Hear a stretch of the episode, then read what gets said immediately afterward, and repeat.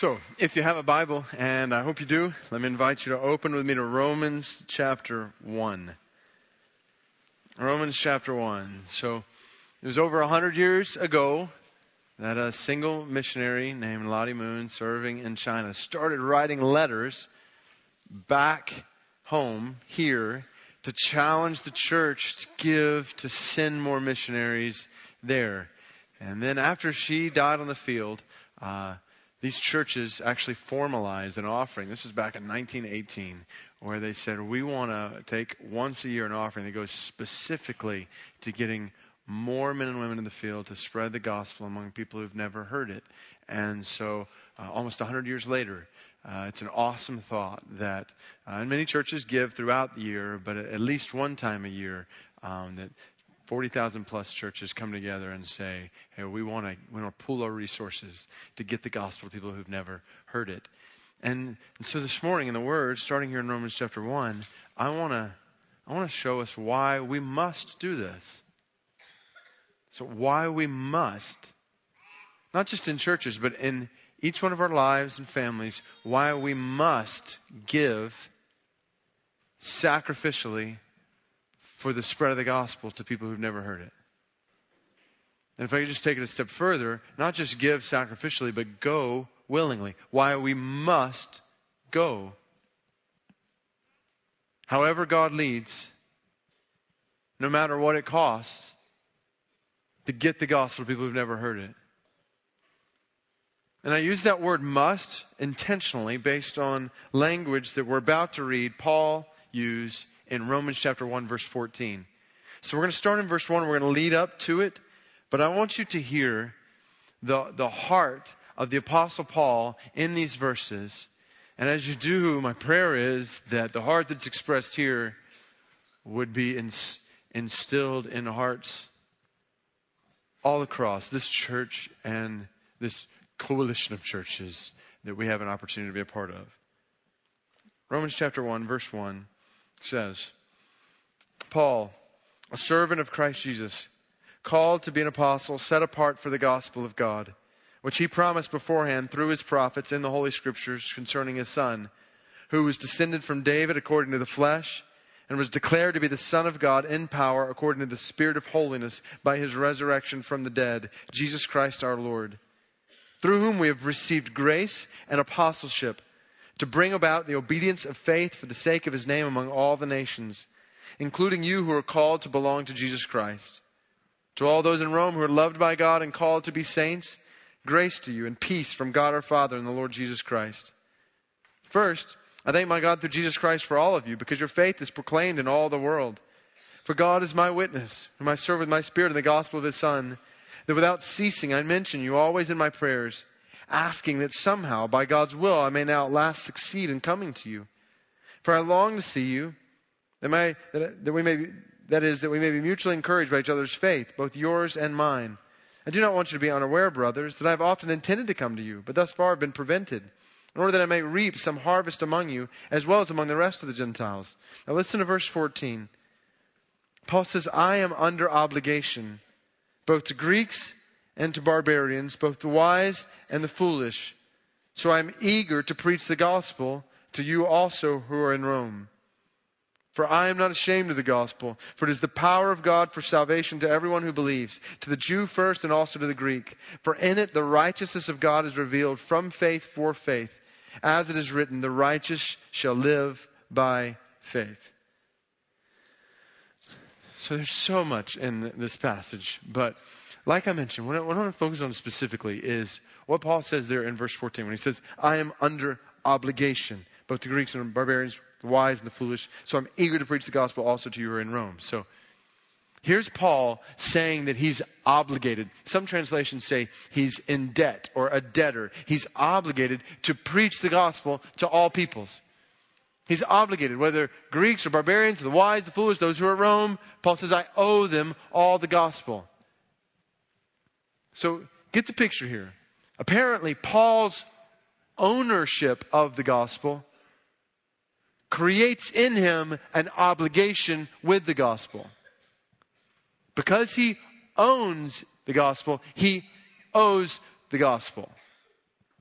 He can't keep this to himself. He must. So that's why I'm using the word must. Why must we give sacrificially? Why must we go willingly to get the gospel? People have never heard it. We must do it because ownership of the gospel creates obligation with the gospel. Saved people this side of heaven owe the gospel to lost people and peoples this side of hell. It's not an option. We're not talking option this morning. We're talking obligation. And this is an obligation that I, I've prayed in the next few holy moments. God, with His Word, by His Spirit, might, might deepen your conviction of, in your heart, right where you are, that this obligation might sink into your mind, your heart, your life, your family in a deep, fresh way that I pray will bear fruit for His glory among the nations in the days to come. And just prayed the next few moments that would be a reality that we would feel in this room in a fresh way. That you would feel right where you are in a fresh way a sense of obligation to get this gospel to people who never have heard it. And that's why Paul was writing the book of Romans in the first place. He says in Romans 15, there's people in Spain who haven't heard the gospel. Christ has not been named among them. And so I'm writing this book to you at Rome to help you understand why we need to get the gospel to those who are in Spain, because they've never heard. And you say, well, that was Paul's day. Are there really people today in the world, in our day, who have never heard the gospel? Well, I'm glad you asked. There are approximately 2 billion people 2 billion people, spanning about 6,500 people groups, ethnic groups, different ethnicities, who right now are considered unreached with the gospel. Now, numbers like that can feel distant and even cold. I mean, how do you even process 2 billion? I don't even know how to think in terms of 2 billion people. I'm guessing you're the same. So, so let me, let me invite you just for the next couple minutes, put yourself in the shoes of just one of these people. So don't, don't think two billion unreached. Okay, I don't even know what that means. Just think one person unreached. So what does that mean? Or maybe even not just one person, maybe a family. So maybe picture you and a spouse, uh, and your kids, or you and your mom or your dad. So just picture one person, one family. So for the next couple minutes, just put yourself in their shoes. So what does it mean to be unreached? Well, practically what it means is that you don't currently have access to the gospel. You don't, you don't have access. You don't have an awareness. You, you don't have anybody who can tell you what the gospel is.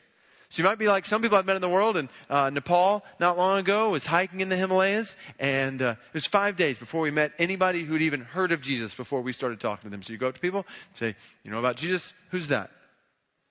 So, I haven't heard his name. Or maybe, like some other people in the world, you've heard of Jesus, but you know about Jesus about as much as you know about uh, Confucius. Uh, I think he taught on philosophy or some kind of Eastern way of thinking that's kind of out there, but you're really not sure what. And so that's about all you know about Jesus. Because you don't know any Christian, you don't know anybody else who knows the truth about Christ. In fact, you've never met anybody. There's nobody in your relationships who knows the truth about Christ. So to me, you don't have access to the gospel. And that's key because some people sometimes say, well, I don't know why we talk about unreached people around the world when there's unreached people in my office where I work. And we don't say that because that's just not true. The, the people in your office are not unreached. You say, how do you know? Because you work with them. Huh. You're their access. They know Christians. You you know the truth about Christ and you work in the cubicle or the office next to them. And so they have access. We're talking about people who don't have access, who don't know a Christian. We're talking about people who can't drive by a church where they can hear the truth about Christ. They don't have access to the gospel. So if you're in your shoe, in their shoes, you don't have access to the gospel. Now keep going. Unless something changes, then you will be born, live, and die without ever even hearing the gospel.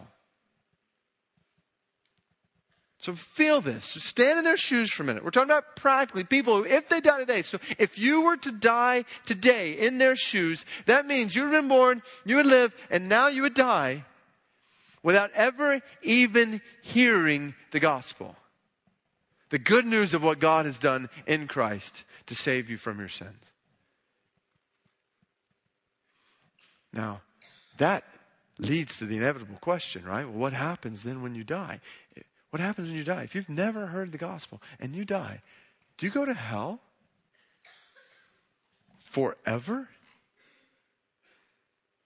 Do you spend all of eternity in hell when you never even heard that you could go to heaven? How you go to heaven? You didn't reject the gospel. You never even had an opportunity to hear the gospel. So you really go to hell forever. So put yourself in their shoes. And, and this is the question that Paul's answering all throughout the book of Romans. And here's the answer he gives. So one, if you're unreached, what does that mean biblically? Well, it means first you have knowledge of God.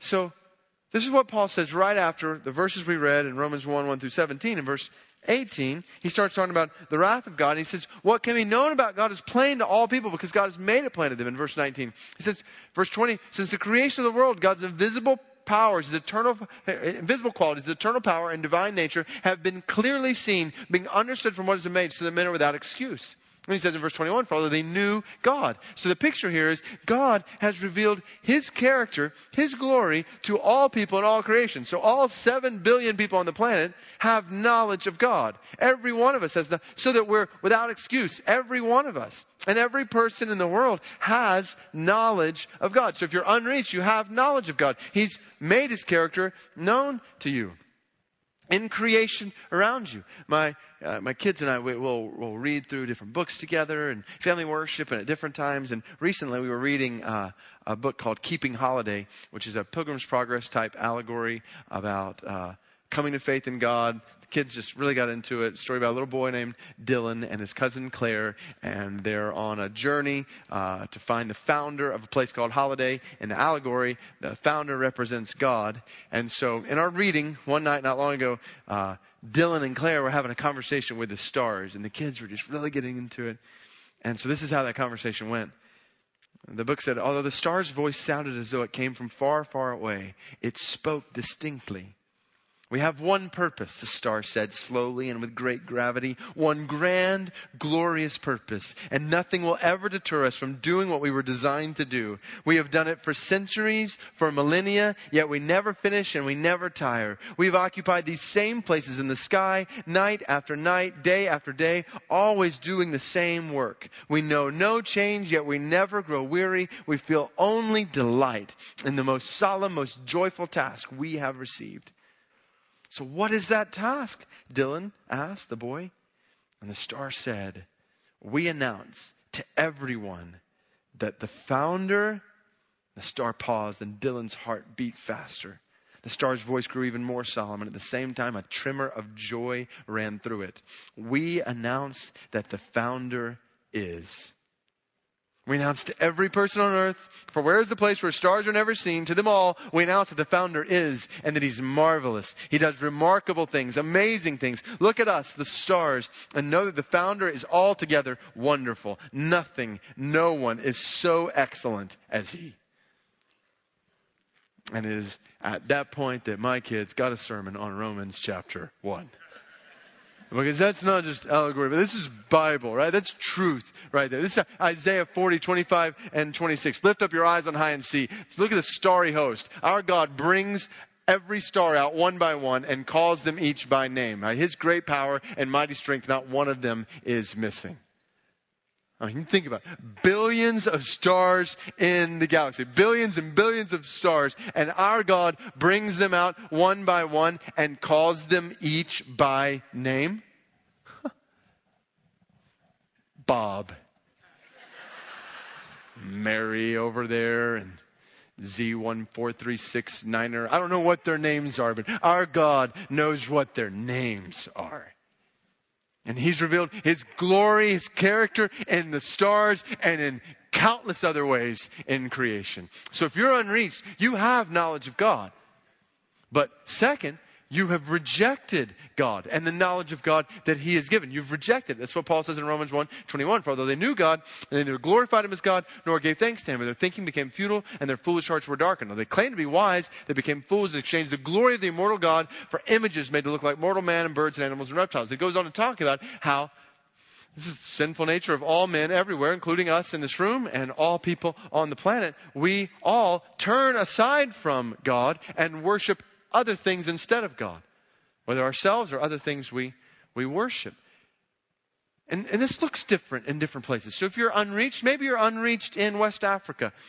And so you practice voodoo and your attempts to appease and direct evil spirits around you. Or maybe you're unreached in India and you offer incense every day to gods that you've crafted with your own hands. Maybe you're in Saudi Arabia where five times a day you bow down and recite rote prayers to a false God. Maybe you're in the mountains of Nepal where you worship the Buddha and you've actually offered your first son, given him over to the monastery so that maybe one day he'll attain Buddhahood. Maybe you're in China or North Korea and you've rejected the idea of God altogether. You hardly even have a concept of God. So this looks different for different people in different places. But if you're unreached, you have knowledge of God and you have rejected the knowledge you have about God. What He has revealed about Himself, you have rejected. And as a result, Romans is clear. Third then, you have knowledge of God, you rejected God, and as a result, you stand condemned before God. This is the whole argument that Paul builds from chapter 1, verse 18, all the way to chapter 3, verse 20. The summation in chapter 3, verse 9 through 20 is humbling. Paul says there's no one righteous in the world, not even one. No one who understands, no one who seeks God. All have turned away. They've together become worthless. There is no one who does good, not even one. He gets down to verse 19. He says, the whole world is silenced and held accountable before God in sin. Condemned in our sin. Romans 6.23, what does it say later? The wages of sin or the payment for sin is what? Is death. All people, because we have sinned against God, stand condemned before God, deserving of death.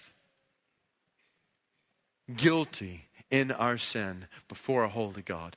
And this is so important because this is where some people sometimes ask me, or you'll hear the question. Maybe you've even asked it. Well, well, what happens to the innocent guy in Africa the innocent woman in Asia who never hears the gospel? Do they go to heaven when they die?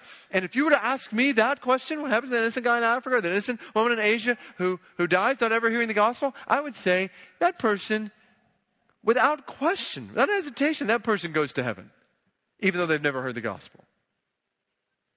That person dies, never heard the gospel, they go immediately to heaven. Now, before you think the president of the IMB just committed total heresy, um, follow with me here. Hear the question. What happens to the innocent guy in Africa, the innocent guy in Asia? Well, of course they'd go to heaven, even though they never heard the gospel. They're innocent. There's no sin that need to be forgiven of. If people are innocent, they don't need to hear the good news that they can be saved from sin. They're innocent. They go to heaven immediately. The problem is, there's no innocent guy in Africa. There's no innocent woman in Asia. That person doesn't exist. There are no innocent people in the world just waiting to hear the gospel. There's guilty people all over the world. That's why they need to hear the gospel.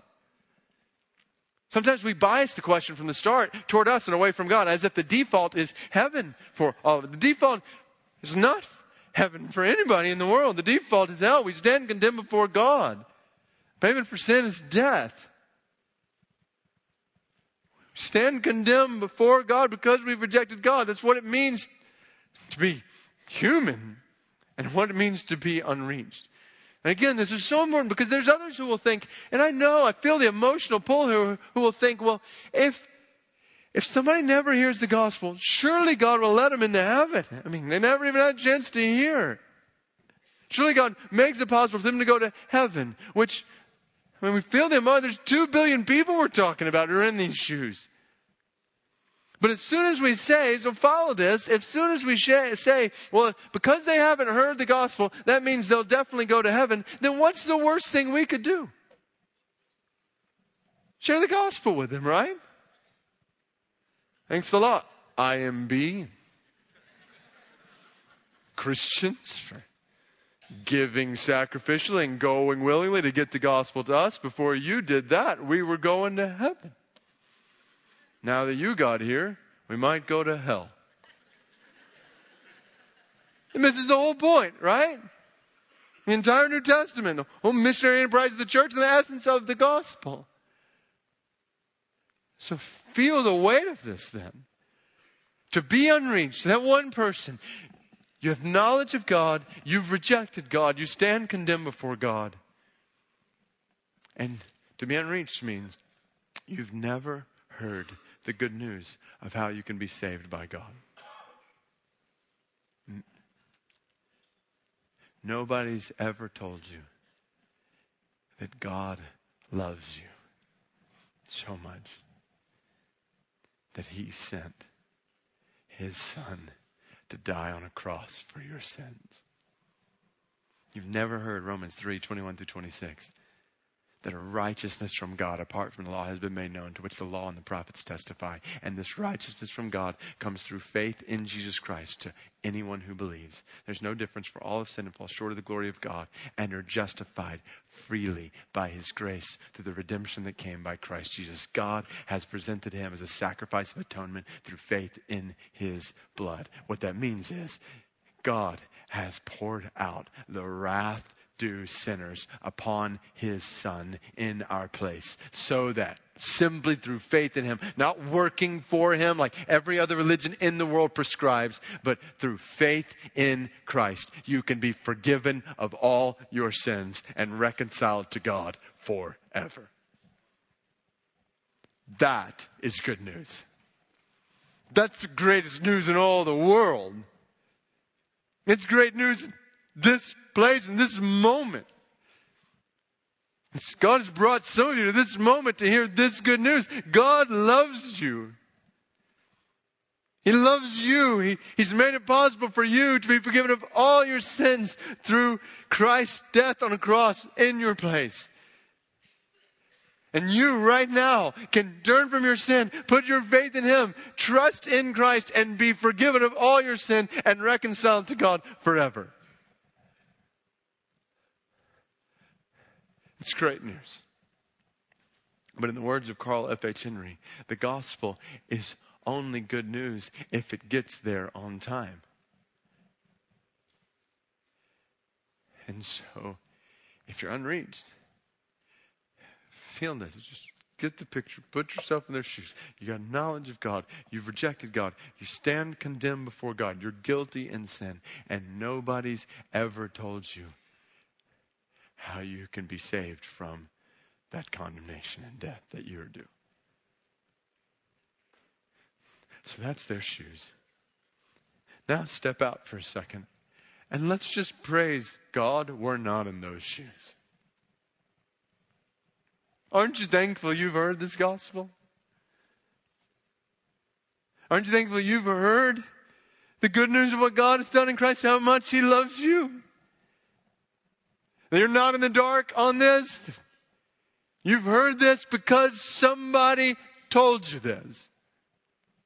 And somebody who owned this gospel felt an obligation to share it with you. Praise God, somebody took ownership of the gospel and connected it to obligation with the gospel.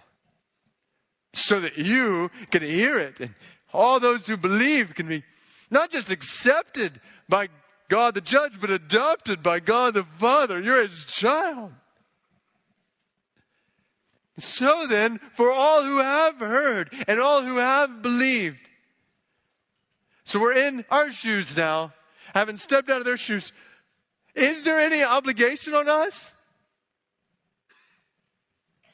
Absolutely there is. We must think about why, why then, why must we? Why can't we just continue on with our lives business as usual, coast this thing out in comfortable Christian culture here.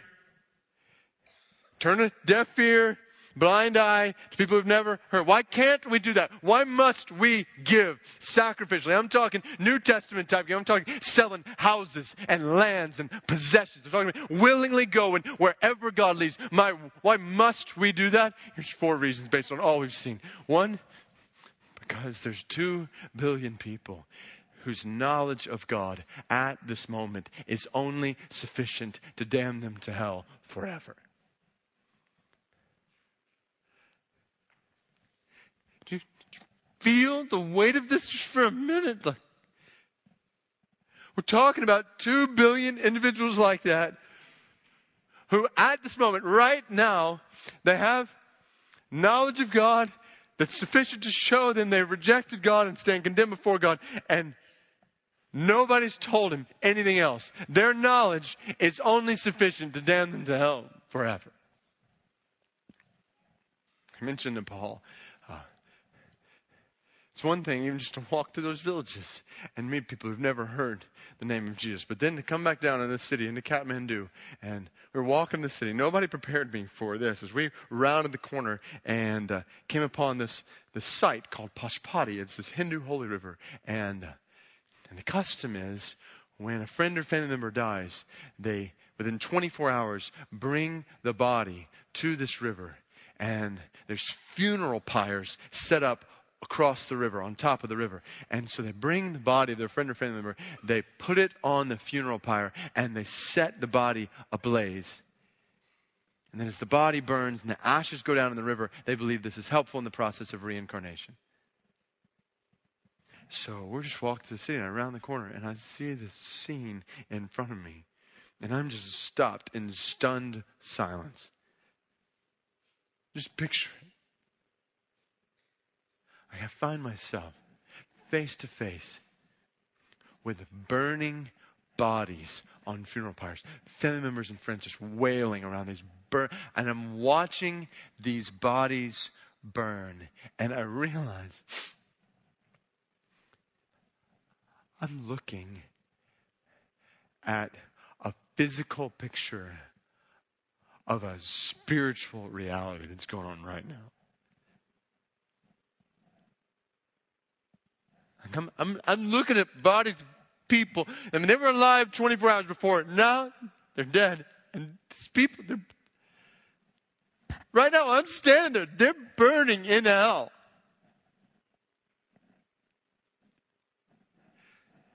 And they're going to be there forever. Forever. Forever.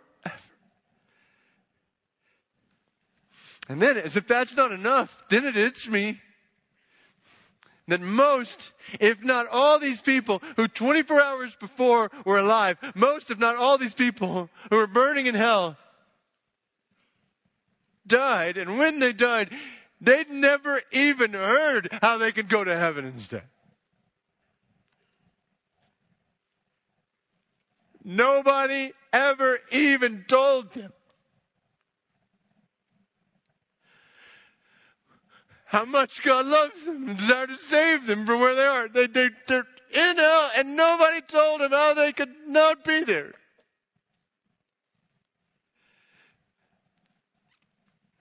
Like, what is it going to take for the concept of unreached peoples to become totally intolerable to us in the church? Like, brothers and sisters, this is not acceptable, is it? It's just not possible to sit back and just kind of coast through cultural Christianity. It's like, we, we can't turn a deaf ear and a blind eye to that reality. There's more bodies right now on funeral pyres in Nepal. And they're going to be there tomorrow. They're going to be there the next day. Unless something changes, more people born, live, die, never even hearing the gospel. God, wake us up to this reality. There's just one reason why we must go. If that's not convincing enough, then second, Not just because their knowledge of God is only sufficient to damn them to hell, but second, we must go because the gospel of God is powerful enough to save them for heaven. This gospel has power to save. So Paul said in Romans 1.16, I'm not ashamed of the gospel because it's the power of God for the salvation of everyone who believes. This gospel has power to save. When we, when we share it, people are going to believe it. I think of uh, near Nepal, northern India, just unreached place, unreached village, this slum, walking into it and coming into this one room where this mom and her family were gathered together, this one shack house, one, one room shack kind of house, and we're sitting in there and just looking at Hindu gods all around the room, just representing generations, literally centuries of worship of hundreds of millions of false gods. And so we're sitting in the room and I have the opportunity to tell this woman, I say, uh, I, I bring you good news that there's actually only one true God. And this one true God, who's God over all gods, He loves you. He loves you. And He's not giving you a prescription of things you have to do or burn or this or that. He, he's made a way for you to know Him and enjoy Him. And not just now, but to know Him and enjoy Him forever. And he, he made this way by coming to us. And I begin to tell him about who Christ is and what Christ has done and share the gospel. And this woman says, I believe in this God. And I want to trust in Him alone. And in, in, what seemed like a split second, generations of Hinduism just left behind. She turns and puts her faith in Christ. This gospel is good. It has power to save. And I'm not saying it's that easy anywhere, everywhere you go in the world, even here, but I am saying this. There's not a person or a people group on this planet that is beyond the power of our God to save. When we share this gospel, people will believe and they will be saved. And if that's true, if we actually believe that, then we can't sit back and keep this to ourselves. It's just not possible. We must give and go. Because the gospel of God is powerful enough to save them forever. Still not convinced. Third reason why we must give sacrificially, go willingly, is because the plan of God warrants the sacrifices of His people. And this is the plan of God.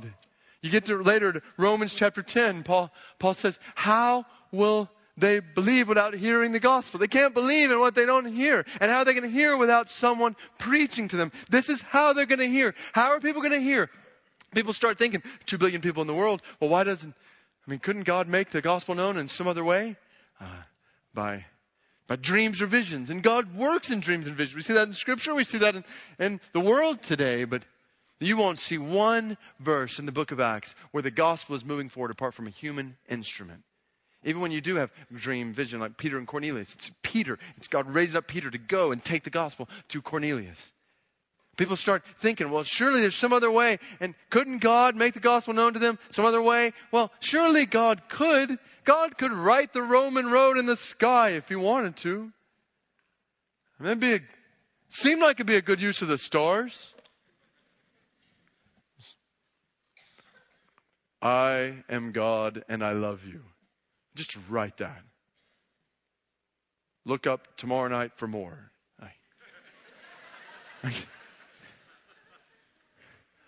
And God could do that. He has the power to do that. Why is He not doing that? Because God has chosen to use you. And me. Us. To make this gospel known to them. Oh God, for the day when we stop seeing global mission in the church as a compartmentalized program in the church for a select few people who are called to that. God, for the day when we see global mission as the purpose for which we have breath on the planet.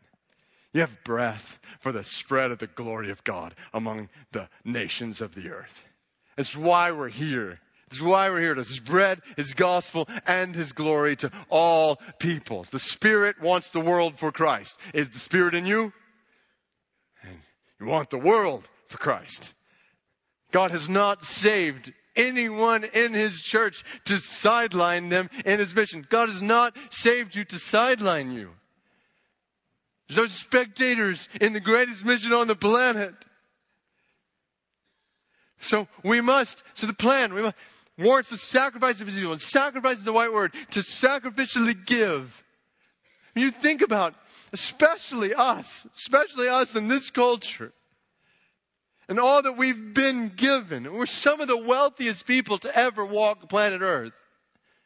Do we realize that? I know we don't always feel wealthy because we're always looking at people who are wealthier than us. They're wealthy. When 90% of the world and, and, and world history looks at wealthy, they see our faces. We've been given so much. Do we need to feel bad for that? No, we don't need to feel bad. We're blessed in that way. So the question is, why have we been blessed in this way? And what if God has given us wealth not so that we can get more stuff in this world? What if God has given us wealth for the spread of His worship in this world? What if God has given us so much not so we can, we can build up more, more possessions and pleasures in this world? No, this world is not our home. It's not our home. This is not our home. Let's stop living like this is our home. It's not our home. Stop storing up treasures where moth and rust destroy, where thieves break in and steal. It's all going to burn up. What's going to matter is the home we're living for. And we want as many people as possible to be around the throne on that day, giving our King the glory he's due, enjoying his presence and his pleasure forever. God has given us wealth for the spread of his worship. When think about it, what if God really does want His gospel, His glory going to all peoples? Might He give His people unprecedented wealth in the history of the world to make that a reality? It's exactly what is done. Let's not squander it. Let's give sacrificially, not just extra year. Let's give sacrificially. Let's give sacrificially and go willingly. Let's let's see all of our lives before this God as a blank check. No strings attached. Lord, do you want me? Do you want my family to go? Short term? Maybe a little bit longer than that. Maybe long term, spend my life. Blank check. I'll go wherever. I'll do whatever. Whenever. Would you say that? Have you said that to God? Would you say that to God? And I know even the thought of that brings fear in many people. Like, well, if I say no strings attached, I'll go wherever. And what if God calls me to Syria or Somalia? This is where I just want to remind you that if there is any fear whatsoever, from students to semi-retired, retired brothers and sisters, and everywhere in between, if there is any fear whatsoever in giving God a blank check, I just want to remind you who you're giving the blank check to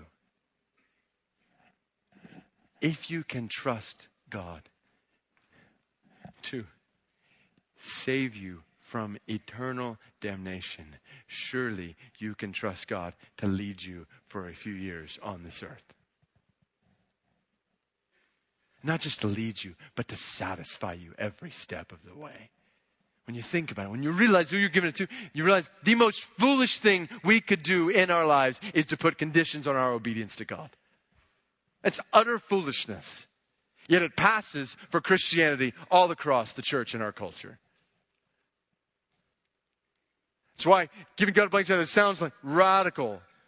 This is not radical Christianity. This is biblical Christianity. To say, my life is yours, however you want to spin me for your name's sake among the peoples. This is what, this is the essence of what it means to follow Christ. So would you say that to God in your life, in your family? God, we'll go wherever, whatever you want us to do, we'll go. Short term, into long term, however you want us to go. We'll give whatever you want us to give. And what happens when that kind of spirit is unleashed across the church? Now look in Christian history, the Moravians. Moravians, one out of 92 of them were crossing cultures for the spread of the gospel. One out of 92. I read about that and it's not because they had great mission boards. It's because they had a mission mindset. It's because they believed that God had given them jobs and education and skills and opportunity. And all those things could be leveraged around the world for the spread of the gospel. And so they would look for jobs instead of where they lived. They look for jobs among people where they'd never heard the gospel. And they'd go get their jobs there. So what if missions is not even just about leaving a job in order to go overseas? What is about leveraging a job to go somewhere in the world where people haven't heard the gospel? Hey, I can do engineering, or I could teach, or I could do medicine here, or I could do it among people who've never heard the gospel. So default would be God wants his glory among all people, so maybe I need to go there. We start thinking through that. And one out of every 92 of them. That was happening just in Southern Baptist churches. It's 40,000 plus churches. They say about 16 million members. I, I don't know if that's totally accurate. Let, us just say we could find 10 million of those people. It'll make it easier on the math. One out of every 92. That'd be over 100,000 missionaries.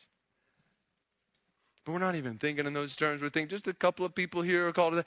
We got to start thinking in totally different terms. Our God is pursuing the peoples of the world for the praise of His name. He wants them all to know He loves them. He's given us this gospel with an obligation to get the gospel to them. Wouldn't it make sense that scores more of us He's leading us, leading to go? Scores more. And those that aren't going are saying, okay, how can I, how can I live as simply as possible to be able to support a whole salary of somebody else to go?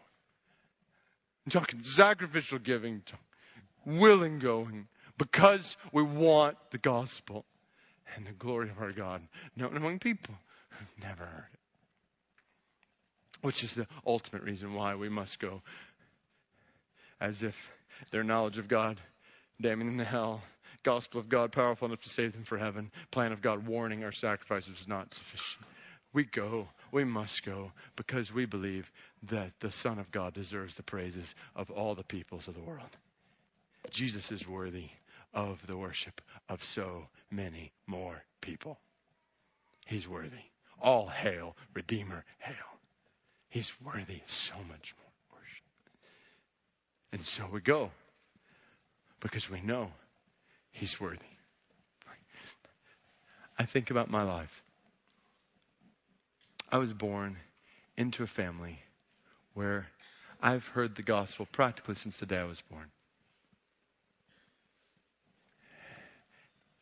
And so I ask myself all the time, why was I born where I was born? I had nothing to do with where I was born. Why was I not born in the mountains of Nepal? Why was I not uh, sacrificed to the monastery there, doing what these little boys I played soccer with were doing with their lives? Why? Why not me? And I do not have an answer to that question. Why were you born in a place where you have heard the gospel? I don't have an answer to that question. I don't think you have an answer to that question, but I do know this. I was given this gospel for a reason that I've received mercy for a mission, that I've got grace from God for a goal. And that goal is the glory of God among the peoples of the earth. And this is the purpose of my life, our lives on the planet. So I challenge you to give sacrificially, to go willingly. Yes, because we want to, but also because we must, because this is not an option for us. This is an obligation that the grace of God compels us to say, I must get the gospel to people who've never heard it. Will you pray with me?